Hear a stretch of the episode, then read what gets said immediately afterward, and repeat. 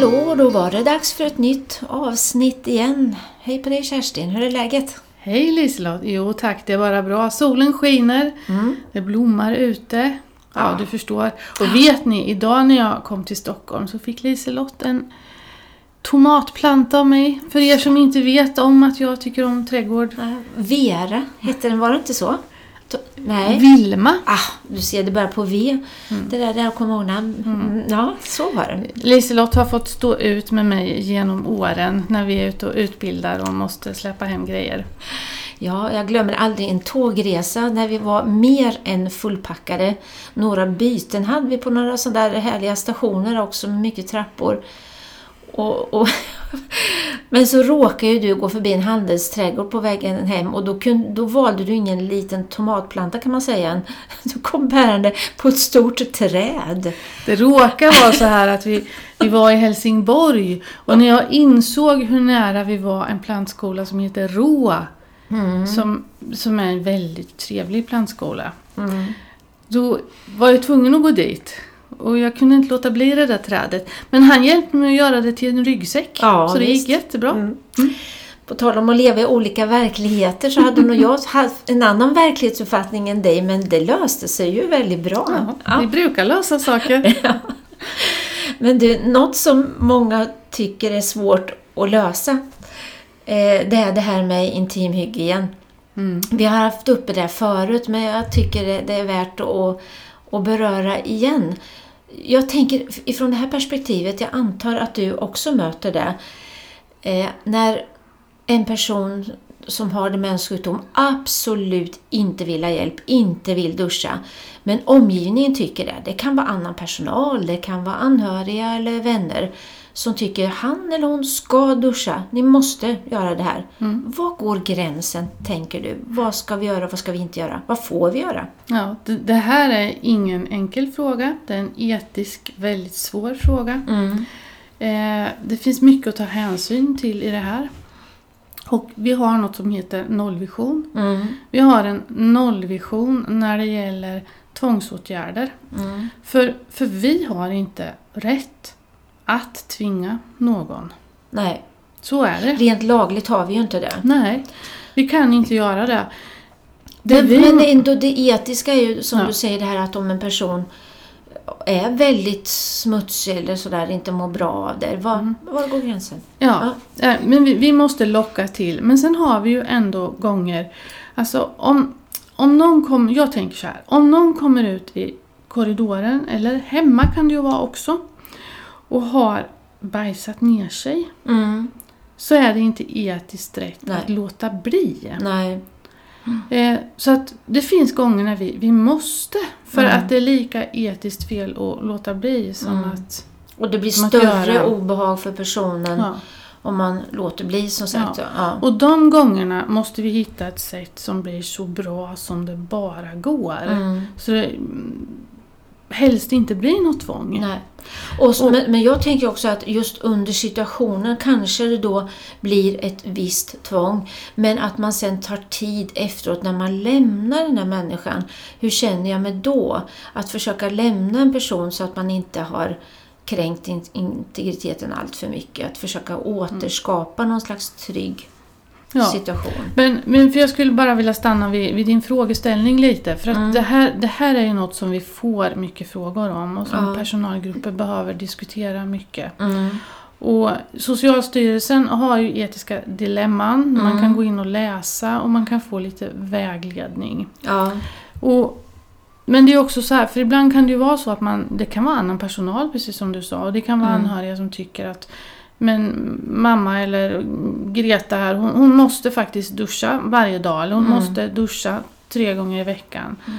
Men om personal uppfattar det som att men det här är ett övergrepp varje Mm. gång. Mm. Vi kan inte det då. Nej. Vi kan göra det, när, alltså vi kan hjälpa henne när det är etiskt eh, inte rätt att låta bli. Alltså när hon har bajsat ner sig eller när eh, på något sätt att vi, vi känner nu, nu måste vi verkligen. För Ja. nu, nu kan vi inte lämna henne för det är inte okej. Nej. Men, men annars, om, om hon är fräsch och inte mm, har bajsat ner sig eller inte är, är smutsig på något annat sätt så att det eh, blir konstigt för henne, då kan vi inte Nej. göra det mot hennes vilja. Men, alltså, och, men då är jag anhörig nu och säger att ni sköter inte ert jobb. Jag kommer att gå till media med det här liksom, om inte ni ser till. Är du, inte du proffs på det här Kerstin? Vet inte du hur du ska göra?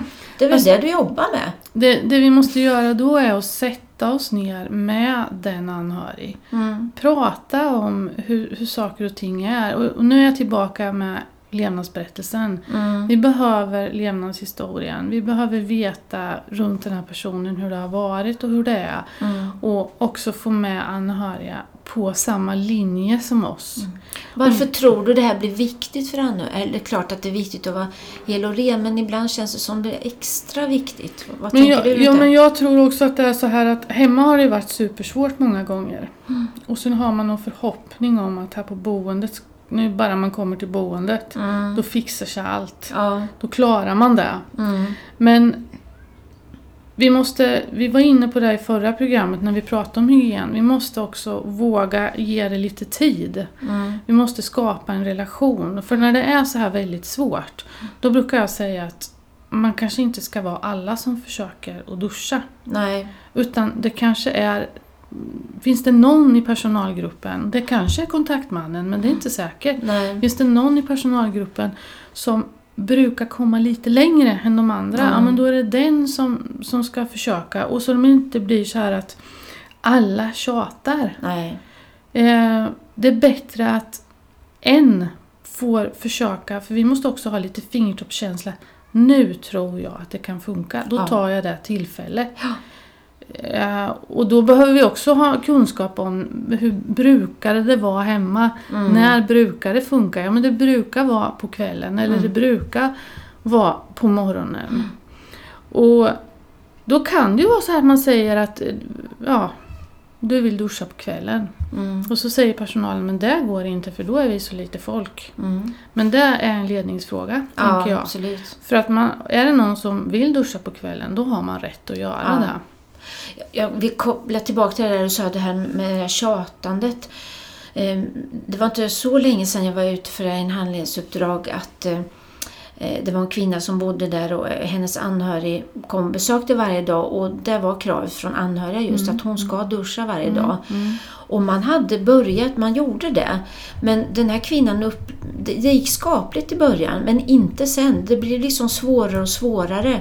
Och det var ju ett antal personer som duschade henne då och till slut så blev det så svårt så att hon blev jättearg, hon blev ledsen och det blev ett obehag och de försökte prata med anhöriga att det här är inte så bra, vi behöver nog ta det här lite mer sällan och hon behöver kanske inte duscha så ofta.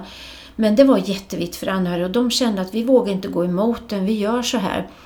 Eh, Tills jag, vi hade den här anledningsträffen då och de ville ta upp det här att de kände att nu börjar det bli ohållbart för hon börjar liksom bli, det börjar bli tvång som du sa då. Och eh, för det första så pratar vi om att ni måste ta, våga ta det här samtalet med anhöriga. Det kanske är sorg över att, Mm. att mm, den här personen börjar bli så här och det inte hänger ihop. Så att det, det är det man, den här anhöriga bör få hjälp att jobba med istället. Och sen precis som du sa så kom vi fram till att sluta och tjata allihopa. Bestäm en eller max två som erbjuder när ni tror det är läge. Men sen börjar vi också backa tillbaka och tänka, som du också sa med levnadsberättelsen. När mår hon bra? I vilka stunder verkar hon vara på gott humör och när känns det här, härligt och bra? Då visade det sig att den här kvinnan hon älskade Elvis Presley. Eh, då, var, och då började personalen beskriva hur hon dansade och var med och det var jättekul och sådär. Så efter en stund i samtalet så sa de, men tänk om vi skulle göra så att vi pratar inte om dusch överhuvudtaget men däremot sätter vi in en CD-spelare i badrummet och så sätter vi på Elvis Presley. Eh, och sen och det gjorde de. Och det var så härligt för alltså fem veckor senare kom, så kom de rusande i morgon. Men vet du, det funkar nu! Hon mår bra i duschen. Men vad har ni gjort då? Jo, Elvis i duschen. Ja, eh, musiken i alla fall. Och då drogs hon in dit och då kan man tänka, då hade hon en god känsla när hon kommer in i badrummet redan. Sen stod eh, personalen där tillsammans med henne och digga och sjöng tillsammans en stund. Och sen av en, som en av en händelse så hjälpte de att klä av henne lite och sådär under tiden som de fortsatte, fortsatte att sjunga till den här musiken. Och så gick duschen jättebra. Så det de gjorde, de skapade ju en härlig atmosfär, en härlig känsla i henne och inte nämnde ordet dusch Nej, jag skulle säga det. Ibland är det så här, vi ska inte prata alls om Nej. det vi gör. Utan vi bara gör. Ja, För musiken blev avledande. Precis. Man fokuserar på något annat. Och som demenssjuk så har man ofta svårt att göra två saker samtidigt. mm. Och då tänkte inte hon på det här svåra Nej. med att man börjar klä av henne. Och sen Nej. var det bara gjort. Där egentligen utnyttjar man sjukdomens konsekvenser med koncentrationen där då, att hon inte upplevde det. Mm. Och, och det, det är så roligt att man ändå kan hitta möjligheten till att få det att fungera. Eh, en annan sak tänker jag på det här just i, i duschen också, att det är ju lätt att man blir det här objektet i de här situationerna, att man bara blir mottagaren och tänker det så. Så också försöka involvera den som ska eh, få den här hjälpen. Kan man hålla en tvättsvamp? Kan man hålla en handduk? Eh, eh, kan man, så man, man känner att jag är med och gör det här själv också. Så man inte blir den som passivt sitter eller står där. Eh, och, och det här, ja, duschen kanske kan vara lite riskabelt att lämna över för då kanske man blir lika mycket duschad själv. Men det är ju ändå det här obehaget av att var kommer den här duschstrålen nu? Liksom så. Så du- kanske är otryggt. Ibland har jag tänkt att duscharna skulle vara konstruerade så att det var två duschar.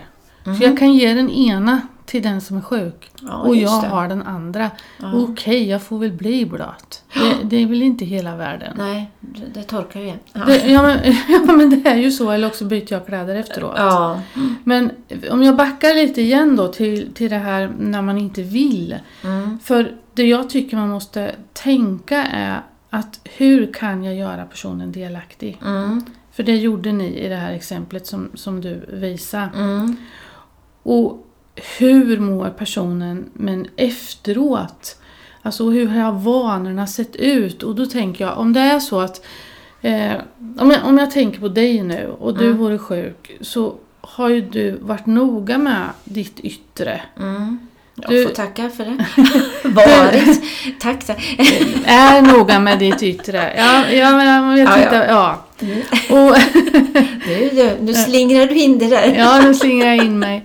Men, och det innebär att vi måste ju fortsätta se till att du får fortsätta vara den Mm. du alltid har varit. Mm. Eh, och få, när du ska gå utanför dörren i din lägenhet så ska du se snygg ut. Mm. Du ska ha ett halsband på dig. Du, ja. Mm. Och om vi kan skapa den känslan efteråt Ja. så Att det är det som är målet och då känner jag mig nöjd och Ja. att det känns gott. Mm. För det beskriver väldigt mycket personal. Att, att det är jobbigt med själva duschen men sen efteråt är det jättebra. Ja. Mm. Eh, och då kan man ju falla tillbaka på att den här personen tycker om det här. För de tycker om att bli ren, tycker om Mm. att bli fi, fin. Och när vi också talar om, för det får vi inte heller glömma. Vi får inte glömma att ge beröm. Mm. Men det måste komma från hjärtat på mig. Det Ja. får inte vara något jag bara säger. Nej. Men alltså att man får höra att man är snygg, att man är bra, att man duger som man är. Ja, precis. är, är också jätteviktigt. Så att, Ja. jag tänker det är också viktigt att ha med sig. Så det inte Mm. blir som en... Jag träffade en person här för inte så himla länge sedan. Han har jobbat ganska högt uppsatt position, har nog alltid haft kostym på sig tror jag. Mm. Och nu hade han mjukiskläder. Mm. Och han ville, alltså det syntes på hela honom hur han kröp ihop. Mm. För han var inte han längre. Nej. Det, det är ju så mycket som vi visar med vårt yttre och våra kläder och sådär också så att det är ju jätteviktigt. Och du pratade om det här också, vad, vad använder vi för ord? Vad, vad menar du, vad tänkte du mer på det då i samband med den här Ja, situationen? det är också att bli personlig. Eh, vi har lite varit inne på det, alltså man behöver matcha språket. Vad, Mm. vad är du van för att använda för ord? För då, då kan det ju vara så här, någon har duschat hela livet och då är dusch jättebra. Mm. Någon annan är ju det här med att bli fin i håret, är superviktigt. Ja. Då kanske jag inte ens pratar om duschen. Då pratar jag bara om, skulle du inte vilja bli fin i håret Liselott? Varsågod och sitt och så. Alltså in, och så är jag i badrummet när jag börjar prata om det här. Mm. Eh, någon annan som badar är det viktiga för. Ja, det är ju en dusch men jag kanske ändå pratar bad. Mm. Fast att det är en dusch. Ja. Eller eh, finns det ett badkar? Finns det tillgång till det? Hur gör det där numera, tycker du? Oftast inte, men jag vet ett par ställen i Linköping, om jag nu, det är ju där jag finns, Ja. som har badkar. Och jag vet ett ställe som har ett väldigt modernt, fint badkar. Eh, och det är ju fantastiskt, för jag vet också att det är ganska många där som tycker om att bada. Mm. Och som väljer det och det blir en riktig spa-upplevelse. Ja, härligt. För det är ju också det här alltså, när man börjar tappa i vatten, alltså, då signalerar vi ju bad. Mm. Man förstår vad det handlar om. Ja, för det kan ju vara någon som inte säger ja till badet när man är på våningen, för man måste ju lämna våningen för att Ja. komma till badkaret. Mm. Man måste gå till badrummet innan man eh, börjar prata om det. Ja, ja. Och sen, det har vi inte heller nämnt. Alltså vid dusch, vid bad, vid all hygien måste man ha plockat fram, förberett allt Mm. innan vi drar igång det här badet. Så att inte jag, när, när du är halvnaken så måste jag springa iväg och hämta en massa grejer. Nej.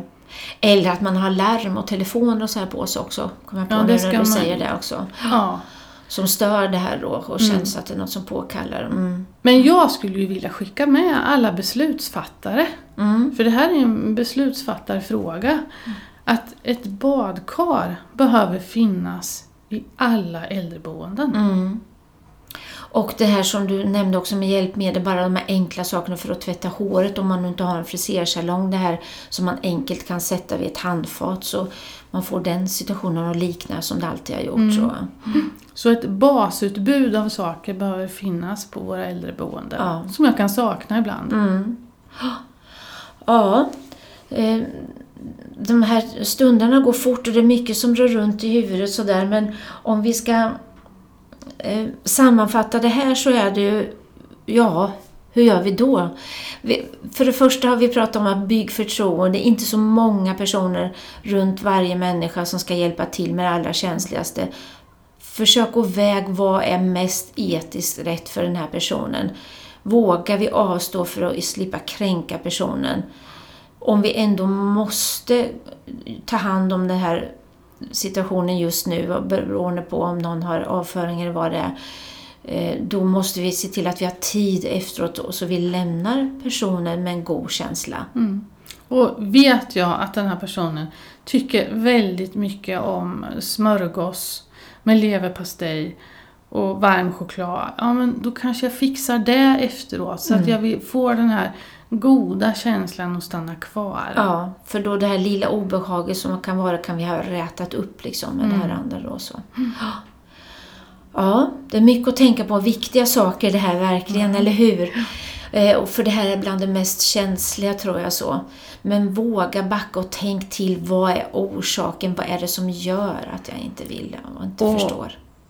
Om jag nu riktar till personal ute, så Mm. sätt er ner i det multiprofessionella teamet och då tänker jag Vad är chef- multiprofessionellt? Ja, då? ja. då tänker jag, det är alltså att de olika yrkeskategorier som finns, Mm. chef, sjuksköterska, eh, omsorgspersonalen, undersköterskorna, det kan även Rehab kanske också? rehabpersonal och det är ju alltså arbetsterapeut, fysioterapeut. Mm. Man behöver sätta sig ner, diskutera det här etiska. Mm. Hur gör vi? Hur tror vi att vi når fram? Mm. Vad kan få Greta att faktiskt bli motiverad att vilja Ja. bada? Det kanske är badkaret. Mm. Ja. Och så har vi löst det hela. Och ta reda både på inre och yttre orsaker Mm. innan man bestämmer sig för vad man tror är riktigt. Och gör närstående delaktiga. Mm. För närstående har ofta väldigt mycket god kunskap Absolut. som, vi kan ta, som de kan dela med sig av för att vi ska lyckas. Mm. Och då, backar, då blir levnadsberättelsen igen. Den kommer tillbaka. Ja. Först och främst är vi en person, en människa med massa erfarenheter. och så. Ja. Och lite av våra erfarenheter har vi försökt att dela med oss Ja. i det här avsnittet också. Ha det bra Liselott så hörs vi igen om en månad. Det gör vi. Ha det gott. hej! Hej. hej.